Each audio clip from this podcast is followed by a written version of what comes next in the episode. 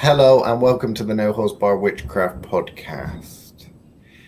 What are your thoughts, Chris, about when you walk into a museum and in a nice glass case there's a mummified corpse or bones or some kind of body that was housed nicely somewhere and is the nice little housing that it's been dispatched in the little tomb or whatever has been desecrated and robbed and thrown into a glass case with lots of LED lighting.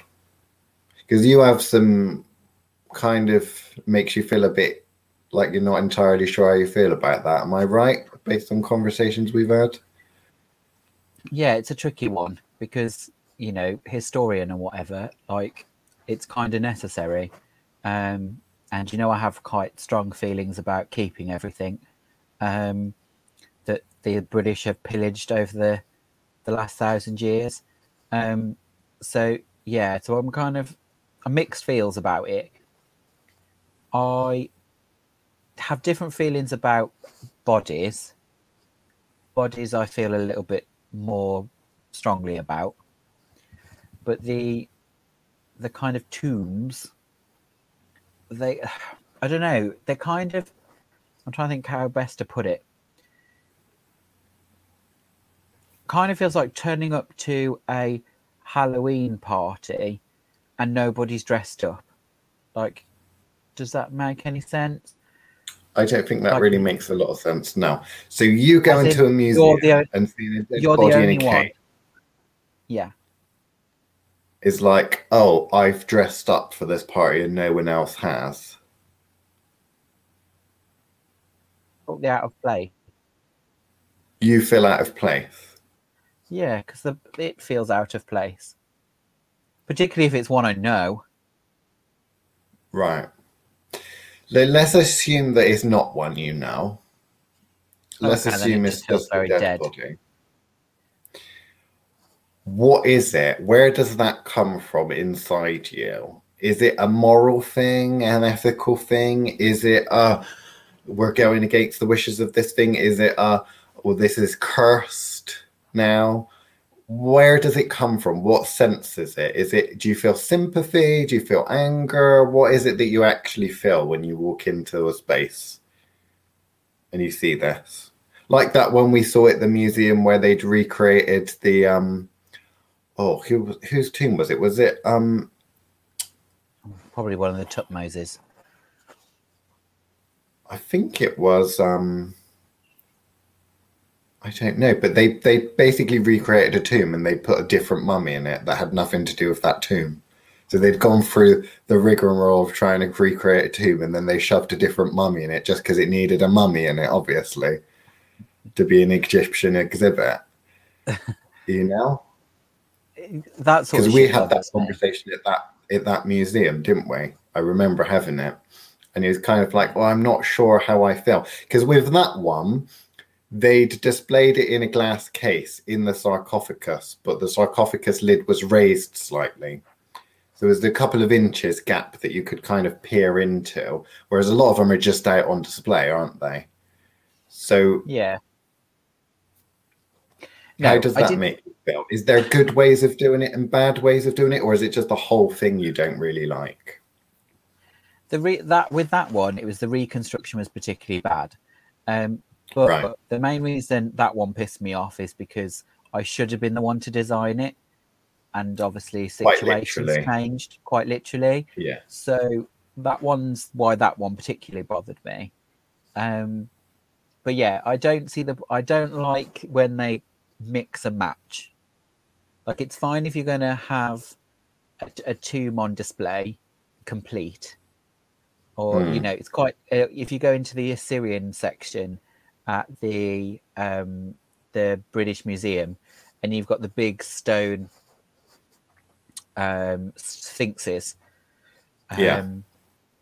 And that kind of fits in place, like it's at a doorway you feel like you're crossing a crossing a threshold. You know, it's actually kind of stayed true to the original, if that makes sense. And I don't mm. mind kind of reconstructions when they're all in position. Like you know, I love the uh, Elgin Marble Room, the Parthenon sculptures at the BM. Like the room is actually built specifically for it. Um, so I can kind of get on board with those sorts of pieces. I think when it gets to personal tombs, that starts to get a little bit more eh, sketchy. Um, You know, Mm. it's one displays an entire temple, but you know the um, somebody's remains is one of them things. Um, yeah, I don't know. I don't know. because I've walked into museums, right, and they've got normally it's like the Egyptian mu- uh, part that's really super popular, and they'll often have a couple of mummies, even if it's local museum, like they have them in the Bristol Museum. They've got mummies in there and that, and they've normally got like a little sign up: "Please do not take photographs because it's basically because it's rude." And I kind of think you've you've robbed this tomb taken the corpse quite a few miles and now you're dumping it in for people to be charged money i mean with bristol i mean it's free but some of them that you know they charge money and you're saying that the rude part is if someone was to take pictures which to me seems a bit kind of yeah, i mean it would probably be rude to do those kind of corpse unwrappings, the mummy unwrappings like the Victorians used to do. I The can kind of did. understand that from the perspective of it just being one of those things that you do because a bunch of rich people find it amusing and interesting. I can understand when the scientists might take one and take it apart, which nowadays they kind of just x-ray things, but back in the day they wouldn't have been able to do that necessarily. Um, but in terms of the displaying of it, because I don't know if you go to the Witchcraft Museum, because I went to the Witchcraft Museum the other day and there was a head, a tarred head, and that was on display. And that had a little plaque with it saying, Oh, this is such and such person. Um, if you're nice to them and compliment them, they'll grant you a wish type thing. And that to me kind of makes me feel like if that has a historic kind of there's lots of stories of a screaming skull where there's lots of stories of something related to that and you're putting that in there and you're saying okay but if they were to have taken some dead person and made that up and just stuck that on a plaque there you know it's it's all very strange because what i struggle with is i struggle with whose side am i on am I on the side of the ancient cultures?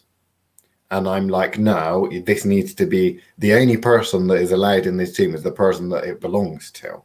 And I know nowadays one cannot prove that it was always your tomb or a family member or whatever. So I understand that. But it's kind of like that you, this shouldn't be disturbed versus, well, is power at the end of the day they haven't done a very good job of holding on to their empire to keep us people out. So we might as well just open up whatever we want because we rule the roost now.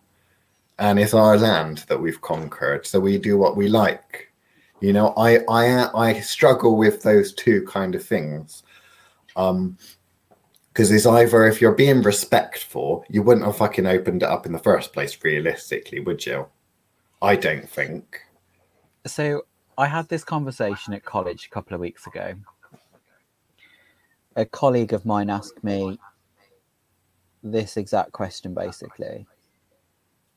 Um where they were kind of like, How do you feel as a museum person? How do you feel? And my Mm. answer was when it comes the only kind of issue I ever have is when it comes to existing cultures. Yeah. So, as far as I'm concerned, keep whatever you've got, unless there is an indigenous culture that still has those practices. So, by that, I don't mean, you know, the Egyptians can claim the ancient Egyptians because they don't bury people in tombs anymore. So, That I, they're not Egyptians. They ain't You know what I mean? Egyptians. They're modern also- Egyptians, and they're fucking different. They don't even look. you- Whereas if you were to deal with, say, the Inuit culture, which still exists, Yeah. They still bury their, you know, bury their dead and and keep their cultures the same way that they currently do. I feel with that, it's a case of you should be making the case to them to keep it. I still think it's important to keep these things because at the end of the day, Mm. it's education. Um, and I'm sorry, photographs of it don't do any of this justice as No, actually being around it. So you can't, Yeah. if you, you know, if you're to pick up, obviously you don't get the opportunity in most museums, but if you are to pick up a relic of an ancient culture, um, or even like a, you know, a dinosaur fossil, like, you know, you pick up that physical thing or look at that physical thing has a way different way of triggering the the conscious and the subconscious mind Mm. um, and the rest of it a lot more effectively um, than if you were to just have a photograph of it or a scan. So you know, I'm not I'm not one of these that's for send everything back. Um, I do think you have to have conversations with cultures that are in existence and Mm. argue to keep it in the most respectful way. Um, I'm all for that.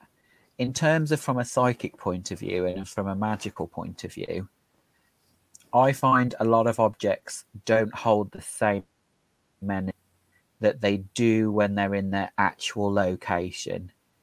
Yeah. So, you know, I could walk into a, you know, reconstructed temple ruin. I can walk, you walk into that and instantly triggered with, okay, they haven't built this right because that's not how it looked. You don't quite get without some eff, without putting effort in. You don't get that automatic trigger. At least I don't. I don't know about you. Mm. When picking up an No, I, so I, I agree. You have to force the psychometry part and then access. Whereas if you walk into a temple complex space, even with it not standing there, you can still feel it there. Mm. Um, whereas, and I feel that that's a completely different process as to holding on to a relic. Um, do you know what I mean? So I, I kind of, from a magical the point re- of view, the relics respond to the the other things that are there as well. So uh, for me, my I would equate it to like my mobile phone, my iPhone, is pretty cool. It can do so much interesting stuff. But if I take it out to the countryside where there's no signal and no Wi-Fi, Yeah. half of the shit on it doesn't work. You know, and it's like it still does stuff, but it is like trying to explain to a country pumpkin oh well there's this thing called youtube. Oh there's this thing called the internet. It's like well can you show me? Well no because they're in a signal. It's like well okay. It, it is a lot like that where some of these items obviously are but then at the same time you could say well at the end of the day even if they are in their place there aren't that many people that would even be able to fucking use them in the first place. So is it that much of a shame? And to me i've always landed on power. If you have the power to remove something, then you're either going to, with that power, mess up with that power by doing something stupid, or you might do something for the betterment.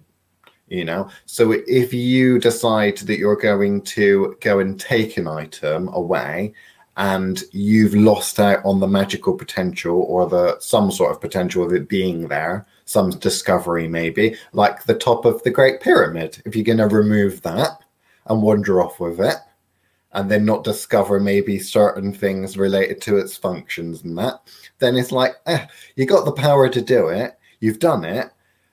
Now you know you may have lost out there. But at the same time if you're taking something away and you do reverse engineer something, like for example, some old formulas, you know, then you might be able to reinvent technology, make new discoveries in medicine and things like that nowadays. So I can kind of see that that is something that pays off.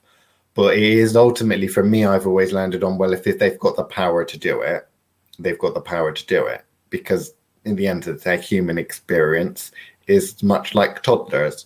They put things in babies, they put things in their mouth, and some things are yummy and food, and other things aren't good.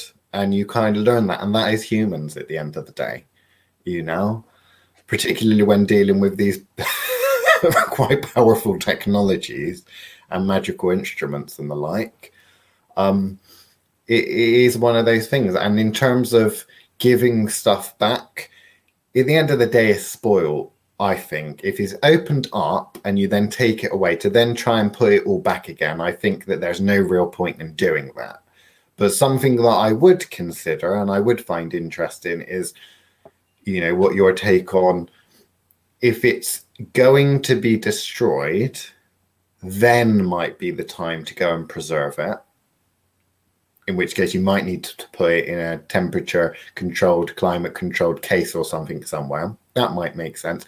But otherwise, it should remain in its place and you have to make the effort to go and see it. Um, with regards to kind of temples and stuff like that, I know that you could technically, like with the technology that's coming in now, um, you could potentially do 3D photography, and particularly with these um, uh, holographic projection rooms and stuff, you can kind of recreate things like that. That might be a better alternative to just taking bits and pieces and then sending it off around the world. I mean, obviously, we're talking about modern technology. Um, so, in terms of desecrating tombs, I, from a magical perspective, take the approach of I'm someone that's coming in here and I'm messing with something, and on my head be it. So, Yeah. we are the sort to perhaps, as we may or may not have done, used corpses or parts of corpses for magical uses and that. And in terms of asking the permission of the person whilst they were alive, well, they died a long, long, long, long time ago. So you are essentially deciding, I am going to come into this and use magic to work out whether this is acceptable or not and decide to do it. At the same time, if you've got something that's protected by, let's go for one of these old kind of um, Hammer horror special type films where you've got some curse on a on a tomb that's protected with gold.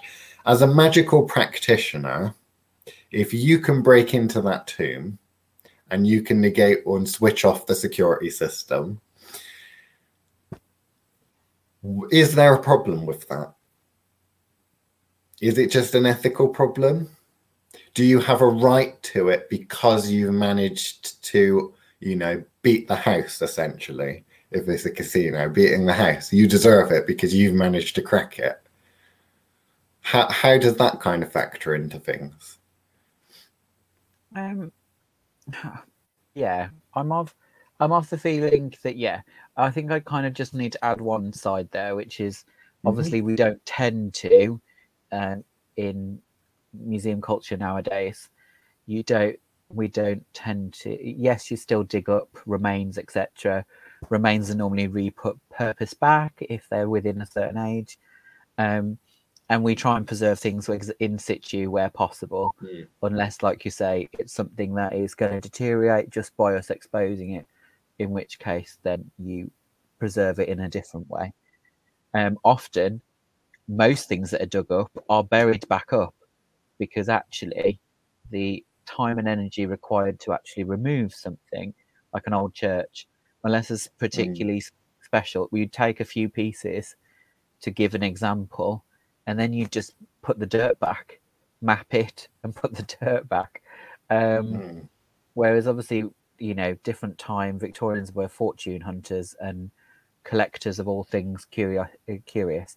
Um, but on the actual kind of, you know, breaking the seal on someone's someone's tomb, uh, you know, so we're talking kind of slightly more elaborate burials are are the ones we're thinking of more specifically. Um, Well, yeah, ones that you are designed to be hidden. yeah. Essentially, they're not designed to be cracked. So if you're if you're capable of doing so, then you know sure. But what is your reason for actually going in? Because you know curiosity to me wouldn't be enough because you could go and explore Okay. that without actually walking in. So you know I I don't quite understand why you would need to, unless it's someone that you know in a previous life had particularly pissed me off, and I just wanted to get in so I could piss on everything. Um, you know, I could kind of Has that ever happened, kind- Chris? I can kind of see that. I can kind of see the purpose of something like that, of kind of like you know, he's a dick, so let's ruin his afterlife.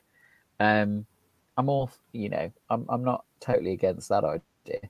Um, but yeah, I'm I'm curious as to why someone would need to, unless you know there's something going to be buried with them that you need access to. Like, you know, why if your power, you know, are you really going to just steal someone else's homework because you can't be asked to work it out yourself? Like, do you know what I mean? Well, Like, yeah, I mean that is magical practitioners, isn't it? That is a case of the ancients have great mysteries; they understood things. Let's see if we can uh, learn those mysteries from them by digging them up and the like. So you've got archaeology and, and you know that kind of thing taking that mundane r- response of um, or mundane approach of well, there ain't no such thing as curses or the afterlife, so it don't matter whether we dig them up. You know, it don't matter. We'll learn stuff. Interesting, and we could use that gold as well quite a lot. You know, um, but then at the same time, if you're talking about the magical practitioner, there are. I mean, witchcraft and magic has a a very long history of using. Let's just go with the corpse thing that we started with using your enemy's corpses, using the head of your enemy, or maybe even going like um, a certain people going and digging up bones from a certain cemetery to put in their artwork and the like, you know, for magical operations and stuff. And then there's the kind of thing where it's okay, great grandma's head. We'll use that because it's a family magic, it's a family affair. You know, there are different approaches to it, but how does one decide which are the right ones and the wrong ones? because a lot of people would say, oh, well, if it's your family and they've given permission, then carry that on. You know, collect the heads of all of your ancestors, literally. Others would say, well, it's part of my magical heritage and the path I'm on to go and stick up my enemy's head on a pike and use it for magical rituals and stuff. So I should be allowed to do that. You know, so where where's the line drawn? I've always drawn it in terms of power, what you can get away with, whether you can get away from it legally or whether you can get away with it magically, and the dead not rising up against you, which sometimes that's what you want because you want them to be a rising up so you can see which ones you want to pick up and put in your blender and juice up. Hmm. you want a nice juicy one that's still got a bit of energy about it. Speaking of that, I'm sure there was a pig. It was either a pigment for paint or dye. I can't remember, but there was a there was like a mummy brown that was used for all sorts of things. Yes. That was Yeah. used uh, used to grind up mummies um, and turn them into a Yeah. kind of pigment paste. Yeah, um, yeah, it was dye, it was and then they for. also used it in uh, for corpse medicine as well. The Victorians liked to use it for corpse medicine. I think it might have been older than Victorian times, but it would have been quite big in Victorian times. It was an official in the was it in the British Pharmacopoeia? It was in one of like the official ones that Henry VIII um, brought in, which was official medicines that doctors were allowed to prescribe, and it had bits of corpses and stuff in. Um, but I mean magical stuff, and it, and some of it was is been shown to work. You know, it's like the old thing about old pig urine and stuff like that, putting that in a remedy, and they're like, oh no, one would never do that in the 20th century. It's like, oh no, we we, we don't do that these days. And then 21st century comes around, and they start doing experiments, and it's like, oh, we need to look into this medieval because this might be uh, quite good for COVID. I knew that there was one university that was doing that, and that had something to do with urine, I think, and uh, like a four thieves vinegary kind of recipe. But I think they substituted vinegar for pig urine or something like that. But there was a lot of research that had been done into it. Oh, it was MRSA, that was it. Or I think it's Oh, Mercer okay. if you're American. Yeah. okay. I've completely lost my train of thought with that. Pig urine Okay. was enough to uh, break my brain. Um, Okay. So desecration of tombs. If you do the old Indiana Jones thing and break into the tomb, but instead of if you leave all the corpses alone, but you just take an object, you know, maybe some kind of like gold or crystal or I don't know, diamond or some something, and then you take that away. Is that better or worse than messing with the corpse? Because you're just stealing from the belongings of someone. You're not actually kidnapping. yeah, I suppose it's more of a misdemeanor than a fe- complete felony, I guess. But okay, yeah, I don't know. It's it's one of those things. Like as I'm torn because as a kind of museum person, it's kind of like you know the interfering with the historic record. Um, but as they get most of the recording wrong anyway, uh, does it really Mm. matter? So I don't know. It, I'm torn when it comes to that. Um, I still think it's definitely better than taking the body. Um, okay, but I'm I'm only talking mild ethics here. Um, I definitely don't agree with kind of you know melting down treasures just so we can have some the latest dodgy pound coin. Like, do you know what I mean? So it would Right. be either depending on what they're using it for. Um, you're not big on recycling. not if it's pretty um, or useful. Um, but no, I'm not. I'm not so keen on either of those. But yeah, I don't necessarily have a massive problem with it.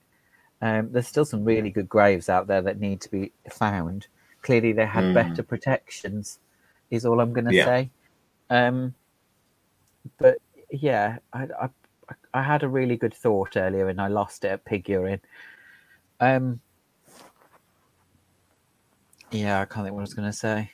The magically speaking, I suppose I don't have a massive issue with it. Um, I don't understand personally, unless it was somehow related to me. Uh, I mean, I don't mean family line. I mean one of my. it's going to be a super witch statement. Here we go, kids. Listen to the super witch. I have I would have absolutely no interest um, in going and breaking into some other witch's keep, if that makes sense. Um, so unless I've pers- specifically stashed something, um, but I can't see why I would. Um, the information's in here, so I just you know download it and recreate it. Surely. Um, and bearing in mind I don't really use tools, um, witch. you're not really gonna you're not gonna really stash a tool. Um, you know, I don't know. Well, you're talking about the thing is you're talking about people with magical practices that they're stumbling around in the dark trying to make something work in the first place. So they think, oh, cultures in the past, they made this magic work. Let's go and have a rummage and see if we can get some of their magic tools to work. That's basically the thought process behind it. Um, And you can kind of understand that. I'm not saying that that's necessarily a bad thing because, like you've kind of touched on, they should have used a better protections and then they'd still be hidden, wouldn't they? exactly. You know, it's it's you know interesting. We haven't found Cleopatra yet. Like, do you know what I mean? Mm. Like, there are a few people out there that are kind of the most talked about, yet we we still haven't found their remains. So you're kind of like, clearly someone was good at hiding shit. Like, um, which makes you start to kind of go in the pecking order. Really, how important is Tutankhamun? Like, do you know what I mean? Um, in comparison to the fact that we never found her, we haven't found Mom, we haven't found Nefertiti. So, you know, it's a lot of the women that don't seem to be able to be found. Um, and you know, I'll leave the rest of that comment, I think, to the other side of the Patreon wall. But the um, you know, it is interesting, kind of like the individuals that are missing. Um, and I know lots of you know mundanes would make that a patriarchy statement. Um, I'm not of the same feeling. Um, but then you'd struggle to find my remains. So you know, I'm normally pretty good at making sure they're gone. Um, it's an important part of my process, shall we say? I can understand that. Um, right, I think we're out of time for the regular edition of the podcast. Obviously, if you want to listen to the extended edition of this podcast when Chris reveals more top secret information that we can't talk to you now about, you're going to have to join the Thoth Witchcraft Patreon. So go and do that, people. Right. Okay. So we are now on the Thoth Witchcraft Patreon. So where are we going with this? Because this original idea was um uh like Indiana Jones style or Tomb Raider, wasn't it? Going and robbing a tombs. Yeah. And I remember that Indiana Jones was the sort that he'd go and put the magic crystal back because it belonged in the place, and it was always some baddies, normally like Nazis or Russians or something like that. Normally the always Nazis. trying to steal supernatural objects. So Well, I kind of think we need to talk a bit more about that kind of supernatural objects. Like, because I know we've had that discussion before on other things about, you know, cursed object or um, amulet versus what was the other one we did? Amulet versus magical object, something like that. I'm sure we've talked about it a few times. But mm, can you actually think of something you would actually want to get your hands on? Like the obvious ones are things like the Spear of Destiny, um, the Ark of the Covenant, you know, those kind of biblical relics. Are, are there any ones you'd particularly want? yeah, my right toe. Your right toe.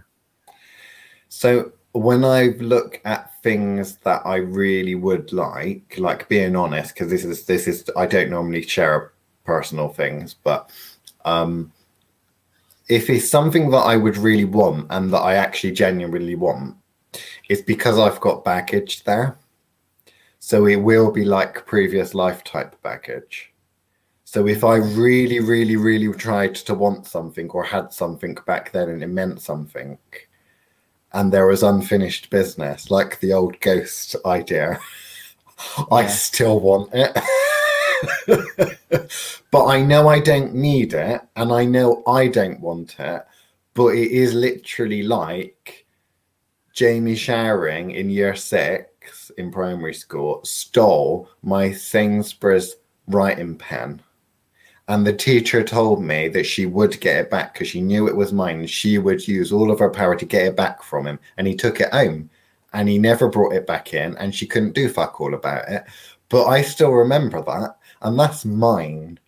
And I still Okay. think like I don't need that pen. If if nothing happened throughout that day and I lost that pen a day later or something, it would mean fuck all to me. Is the fact that there's unfinished business there. But I'm also like that with previous lives. So I had a life where um this was an Egyptian one actually. I had a life where my right when when my big toe my right foot was cut off and I had a prosthetic toe and I still it still like fucking bothers me. It still carries on.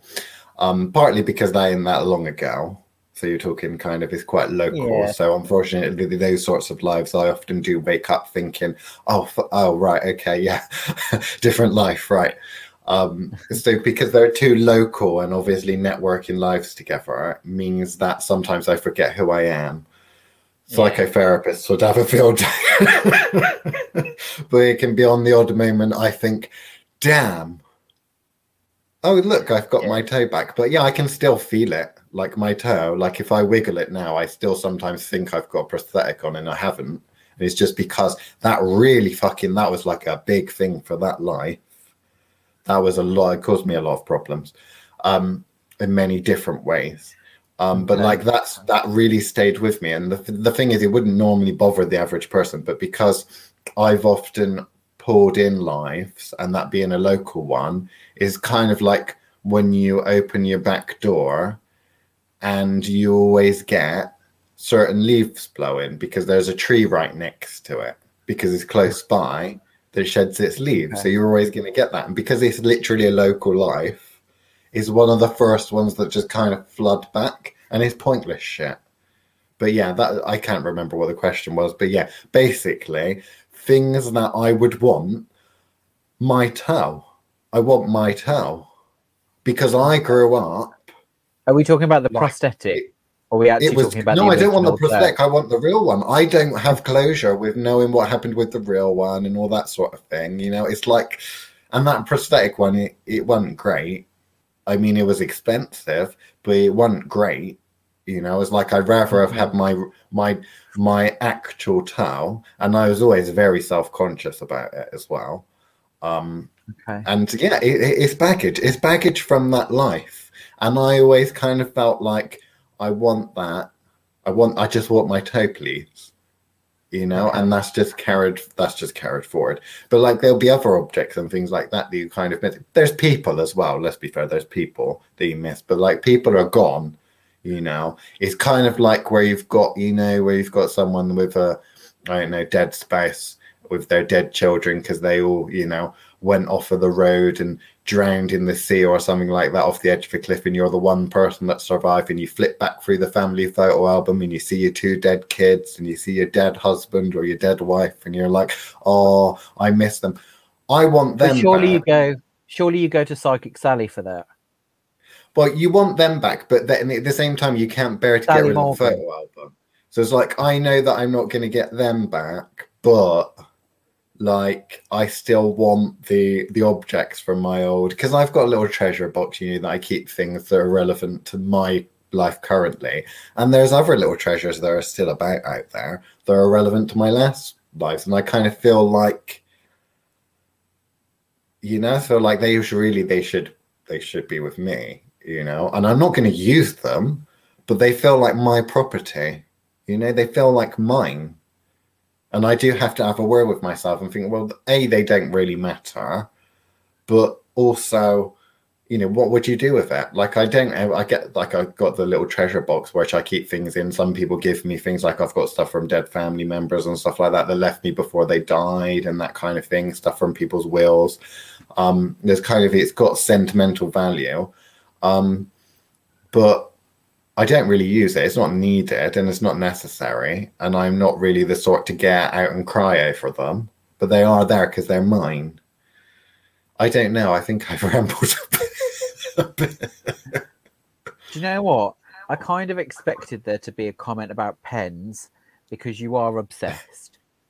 But at the same time, I did not expect a five minute rant about a toe. Um, that's attachment disorder, that is. Um, I'm just going to call it there.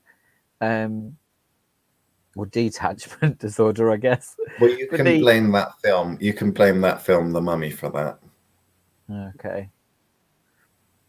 Oh, okay.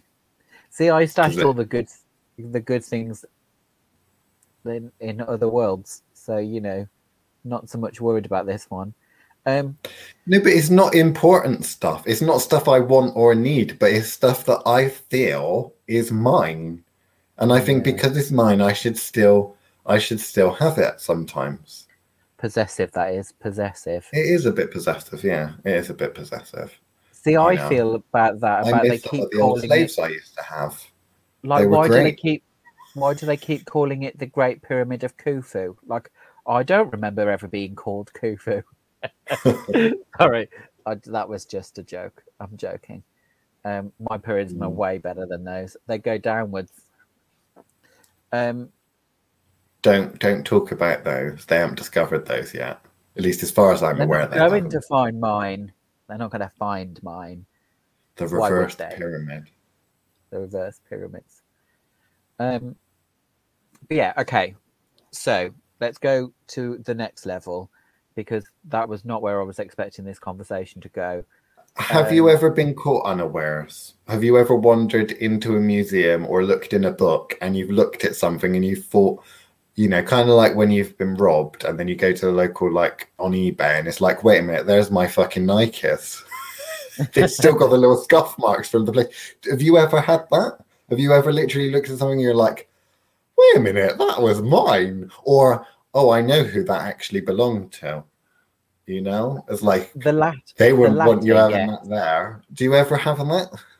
The latter, yes, but not Right. not the former because, like I said, I'm very good at making sure my things were destroyed. Um, that's paranoia. You were possessive. I'm paranoid. There you go. Um yeah i've had i've had when you kind of go oh okay i remember that um i wonder how they got hold of that um it doesn't happen very often obviously but then it Mm. happens to me more than it would others because I spend a lot of time behind the scenes in museums, Yeah. not So walking see around galleries. with random stuff that they don't really know what it is. know so they what it belongs it in to. Yeah, yeah. So, but that's Oh, that's there's a bone. Why is it in with a bunch of dinosaur bones? Oh, it's because they think it's part of that. because there One couldn't possibly be any humans like about. other.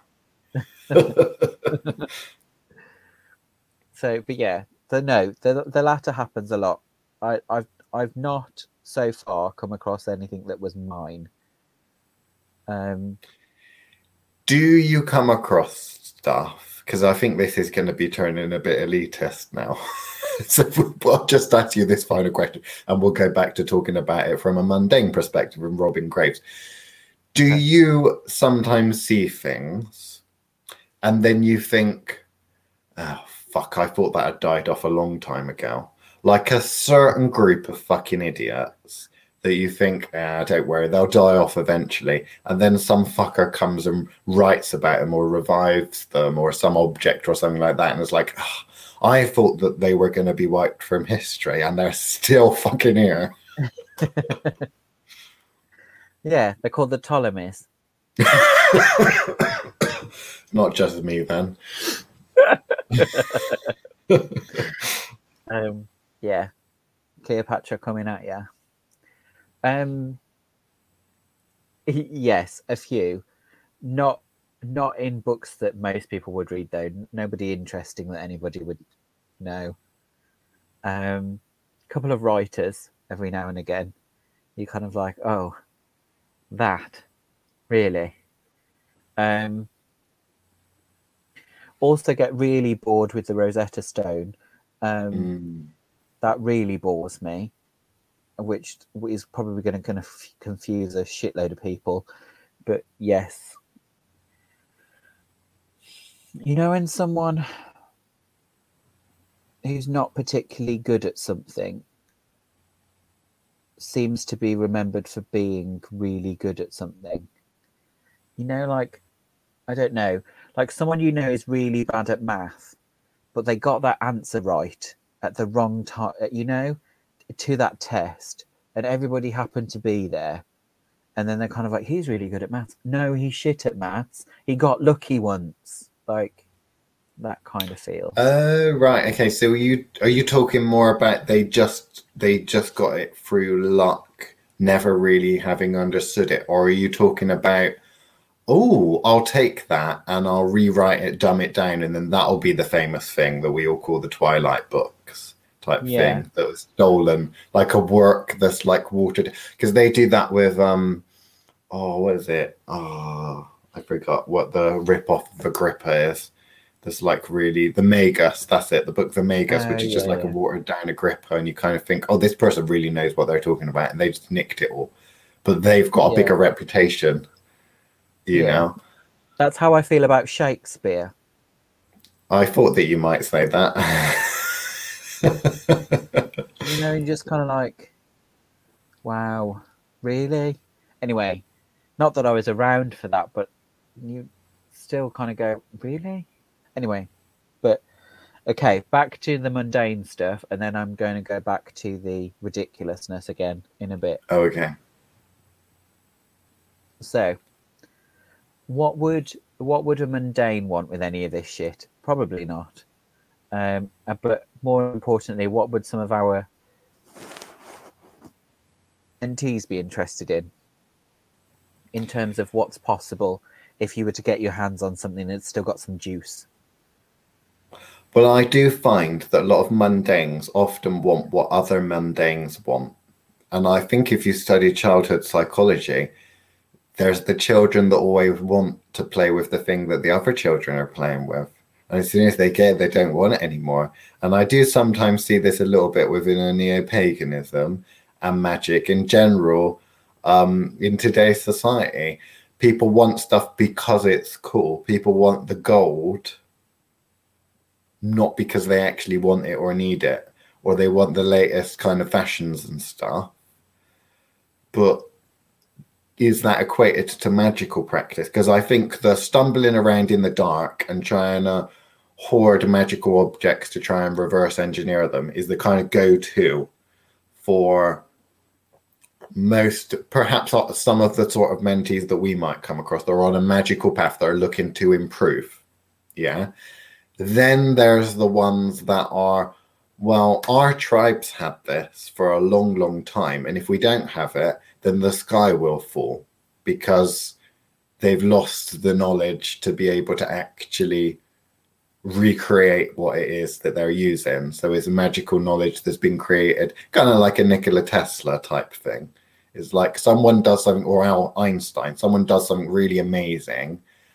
Um, or you see this a lot with companies as well. Someone's great great great grandfather builds something, and then all of the other relatives for the next couple of generations don't really do a lot to add to it. They just leech off of it until the money's run out and the family dynasty ends. I see that but hopefully, I don't think that any of our mentees really fall into that category. I think if we do have any ones that want to do tomb raiding, is because they want, they like the idea of solving puzzles and mm. besting a culture, or maybe they want to reverse engineer some magical stuff. Because um, I know it's very big for in paganism for the whole recreationalist stuff, isn't it? Yeah. They're all obsessed about the oldest cult- culture and all that sort of shit, which is very strange because I, I don't yeah. know. For me, I want something that works. So, you know, why am I going to cut, you know, unless it's for a specific for specific purpose. And by that I mean I want to do it a certain way because it feels mm. more authentic in the moment for a particular kind of magic. But normally that's something reminiscent for me. So it's kind of like, well, I want to do it this way because I've always done it this way, not because that culture's always done it that way. It's because I remember always doing it this way, so I'm going to do it that way. Mm. Um, but there are very few things that I feel that way about. As far as I'm uh, concerned, I'm not going to go out into the woods and make a fire in order to heat some water when I've got a fucking kettle. Like, yeah. you know what I mean? Like, I don't personally, I don't understand. For me, it's efficiency. What is the most efficient way for you to get something done? Um, and that's how I approach magic. But I guess lots of people like the the the the routine and the pageantry, I guess, of um, which you know is completely. They would like yeah. the idea of doing something that thousands of people before them have done and keeping things only alive. Because they, only because they didn't have a fucking kettle. Like, do you know what I mean? Like, mm. that's not. They didn't do it because that was the perfect way to fucking do it. Like, you know, the reason most things are the stuff we've got is made of gold is because it didn't fucking corrode. Like, you mm. know, like you'd have had more of the other things, but they go messy or they've been popular at other points because they're useful. Um, it's why you have to be careful about the amount of copper you find these days because people have melted it down and used it for something else. Um, you know, like that's why there's not enough of it. Anyway, um, but yeah, I'm just kind of like if they had an electric, uh, you know, electric kettle and a toaster, they would just use the fucking toaster. They wouldn't go and you know, oh, fire, let's put it on a stick. Like, do you know what I mean? I just that part of magic practice just kind of fucks me off a little bit. Um, I get when there's a specific reason for it. So if you're addressing a particular spirit that is very keen on the traditional part of it, um, has a particular custom, because there are a few sticklers. Um, you know, like people that were ever going to worship you, I'm sure they'll bring you lots of pens um, because that's what you need and that's what you want. Um, but they're not necessarily. they're not going. That would work. that would not, probably work. they're not going to do that because it's the most efficient way. They're going to do that to get noticed by you. So to kind of break that kind of like, here you go, you know you're going to get him in a good mood because you've just given him a pen. Like, how many times have I bribed and you? One I've not seen before. Pens. I don't you just know want I the mean? same old Bic and Parker pens that they get in the stationers. I want like one that's like from a museum far, far away, which obviously got printed in the same place, but it's got a different logo on it. You know, Yeah. oh, I love collecting pens. Unless they have the like sacrilege to me, uh, this really is genuine, and this is only this lifetime. Maybe you can you can do amateur psychology and tell me why this is, Chris. You have the idea of um Amateur. within within folk magic in that you know you break something to get in into the other world. So you might bend a coin or you break something as an offering. Like if a neo pagan took that idea and they took a pen and they you know the little um oh where is that? I don't know where I've put on the little bit there Yeah. that hooks on. If they broke that, they would fucking be cursed. I tell you, I would be like like some neo pagan come along and think, oh well, this this this great uh, member of the mighty dead.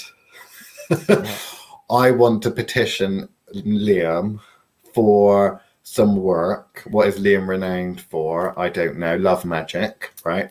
So I want to petition to, to bring to make my man call and to come round and come to me, twin flame, twin flame. Yeah. That Liam wrote Um, that Tatiana book. so I'm going to take this pen and I'm going to put it on his uh, as an offering on his altar down at the future generation of Thoth shops. They're basically like shrines, capitalistic Right. shrines all over the world. um, and uh, I'm going to do the old traditional thing of breaking the pen by snapping off the little um, the little hook thing. I would fucking curse the shit out of them for doing that. I really would, because I fucking hate it. And it comes to the point which, if someone breaks it, I can't use that pen anymore. Like, so I've had friends that have borrowed pens and stuff like that, and they they they click them and they bend them and that. And as soon as it's broken, I'm like, no, I can't have that back now. I can't have it. It really fucks me off. This one I've got here, um, I never let you have, even though I do normally give you the cool pens. Um, I haven't seen one since. It's a medical rep one, and it has a uh, a highlighter in the end. And I Okay. think I think that's amazing. Um, I don't quite understand why medical rep would need to do that, but you know, at the end of the day, it's not the most exciting of pens, but it's black, which always gets Liam Oh, it going. writes in black. And I love a pen that writes in black. I'm so I'm so disappointed when you get a pen- free one. When you get a free one through the post, that's quite cool, and then it writes in blue. I'm like, oh, for fuck's sake! Uh, but yeah. So, like from that point of view, I can kind of understand, you know, when you've got a particular a particular aspect of a particular deity or a particular spirit, like the you know, you know that that's a sweet spot for them. Um, let's face it, it's how I get most things. Um, because I remember Or their sweet spots. Blackmail's the other option, yes. The um, but you know, the there are you know sweet talk blackmail you, you've always got to go for one or the other um but yeah i can kind of understand that that part of the recreationalist part but i can't understand designing an entire magical system around recreating somebody else's magical practice from thousands of years before um It's because they can't get anything to work. It's literally that is what it is. They can't get magic to work, so they think, who's the most magical people? Ah, all of these Norse people. A, everyone keeps going on about them, so they must know a thing. And then looking at it, it's like, oh, this Norse magic. Oh, I quite like the idea of this. I'm going to start doing that and recreating it. Or the whole Druid thing. Druids? Oh, well, they died in mysteriously. You know, there's an almighty, powerful organization there.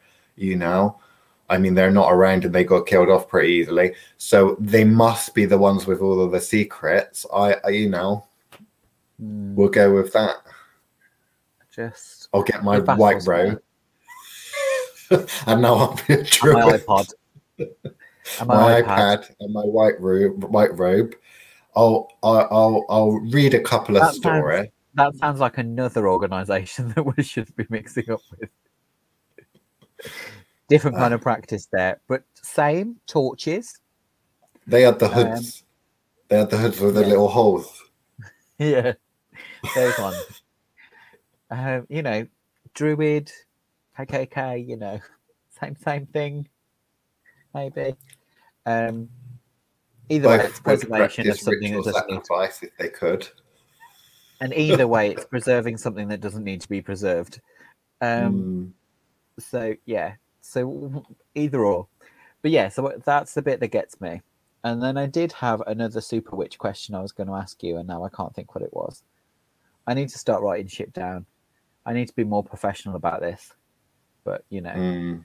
why change the habit of a lifetime I don't quite get, and I kind of get this, but I don't know why. I, I, I understand why if they haven't got any magical um, knowledge or magical ability, then I suppose they are going to try and recreate things from the past. But what I don't get is why don't the people that have got a little bit of magic and have got a bit of an understanding, why don't they still suffer from the future? yeah Why doesn't that happen? forward Go Yeah, it's like, okay, right, what's going to be the next big thing in a hundred years' time? Oh, this Wicca thing, this Gerald Gardner's going to come along, and I know I'll start doing that now, and then I'll be ahead of the game. I don't know why people don't take that approach. You know, it just is always, oh, let's go into the past. It's like, well, there's plenty of stuff in the future also that you could possibly learn from. Yeah. Yeah. I get it. I get it. Okay. Last, go on. I'll allow you to ask me because you've actually done a lot of sharing this time. Go on. Ask me a ridiculous question. You've got a few minutes left. You're putting a lot of pressure on me now. I'm not sure what ridiculous question you want me to ask or what ridiculous question know. I'm allowed to ask, really.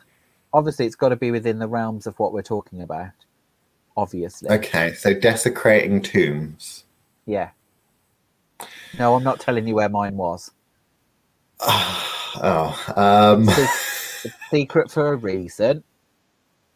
So now I've got to kind of think what would the patrons most want to know apart from where your tomb is? I think they might have wanted to know a little bit about reverse pyramids, but I'm presuming you wouldn't want to share that. No. Um, so I'm probably gonna say, um,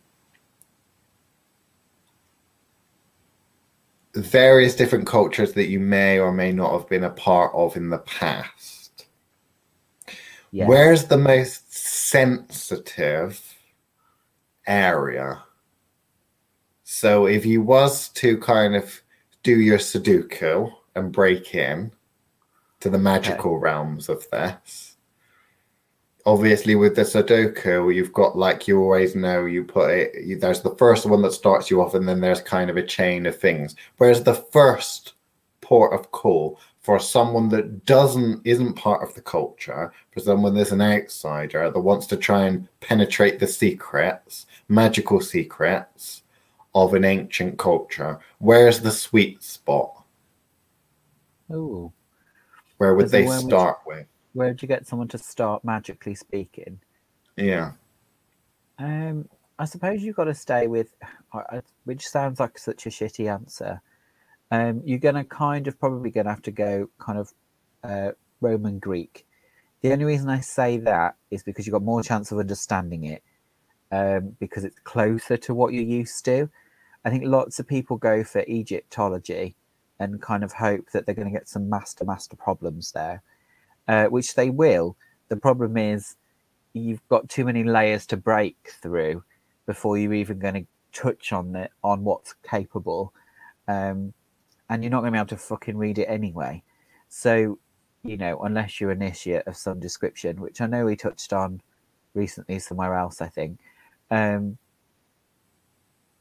it might have been last week's podcast i can't remember Well, you But did the- bring up Rosetta Stone. so you're So- saying go for the inferior and then work path, work backwards. Like in school, they Yeah. teach you a little bit about atoms and then throw it all out when you progress further and further. Is that what you're saying? Yeah, that's what I'm kind of saying. So start with start with something that you recognize. So in the same way that yeah, they think so. So it should devolve instead of evolve. Yeah, and then just get that kind of foundation in somebody else's magical practice that is ancient, and then move across. So you know, and test yourself in new ways. The most interesting ones, personally, is when you kind of get into that, you know, that other very interesting area over the Mesopotamian kind of like Babylon mm. and shit. Um, I particularly like the Phoenicians, but that's just a bit of a, a you know soft spot for myself. Um, but you know that kind of area, the ones that you got about a lot, learned a lot. I personally feel like if it's a culture that didn't really travel, don't bother. Mm.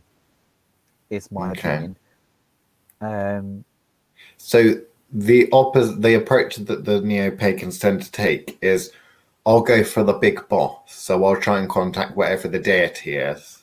So you're actually saying that's the opposite. What you should be doing is you should be contacting the gypsies first and all of the grave robbers and all of the people that have kind of taken the the, the pirates. Um, the fall of the civilization and done something with it and then go backwards from there. So don't go and try and uh, conjure an up Sekhmet for a healing ritual then? No? Exactly that shit. No. Um okay. but yeah, it's it's that kind it's that it's the sort of stuff. It's it's go go with the lowest possible denominator and then move up. And ideally ones that travel. So like I say, pirates are a good one. Um mm. that get around they don't necessarily understand it, but they have the most interesting stuff. And the things that they tend to, um, because they're always trying to get around things, and although they may not have a great knowledge of what those things are, what they do tend to notice is that there's stuff that surrounds it and, and problems that they might encounter. They tend to include in their kind of um, lore and culture of piracy as well, which is quite interesting. So you kind of talk a little bit about, oh well, West Country witches and the Irish and all of that. They must know a lot about the Fae. Well, no, they're kind of like the equivalent of pirates, really. They don't really fucking know anything, but they've been around it. So the very fact that they're trying to design things to combat common problems that would be a, one of the places where you could start if you were going to try and understand that. It's like, no, it's not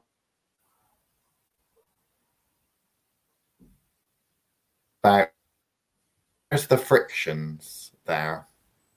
So if there's friction there, people are absorbing that into the culture and trying to fix that situation. That's kind of like a warning, really, that that's something that you should focus on. But obviously, don't take it as this is the approach you need to take and this is right because very often it's not.